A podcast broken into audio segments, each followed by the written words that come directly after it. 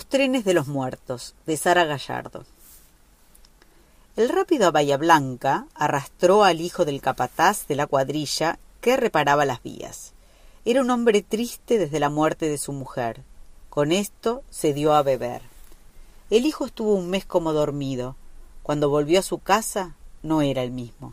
Rengo, pero sobre todo ausente. Se entregó a encender pequeñas fogatas. Las alimentaba de día, de noche. A veces levantaba los brazos dando un grito. Una tarde, su padre llegó del almacén y se puso a llorar. ¿Qué hacía con esos fuegos? Por Dios santo. Causaban la compasión de los vecinos. A la hora del accidente, dijo el niño, vi los trenes de los muertos, cruzándose como rayos sobre el mundo.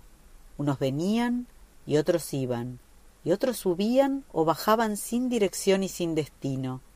Vio en las ventanillas las caras de los muertos de este mundo, lívidas caras con sonrisa, caras dobladas, caras sujetas por telas que asfixian, manos que cuelgan, pelos de colores, electricistas, amas de hogar, sacerdotes, presidentes de compañías, muertos en vida, pómulos cubiertos de polvillo de hueso zarandeándose, vio conocidos, vecinos, en trenes que refulgían como fantasmas que se levantaban de pantanos, a cabezadas, rizos contra los vidrios, sin pedir ayuda, sin desearla.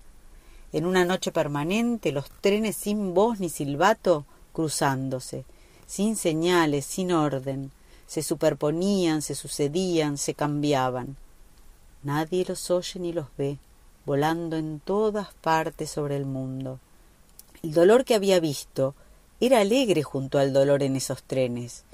Vio como si los tocara que el frío congelaba a esos viajeros, igual que a los que duermen para siempre en los Andes.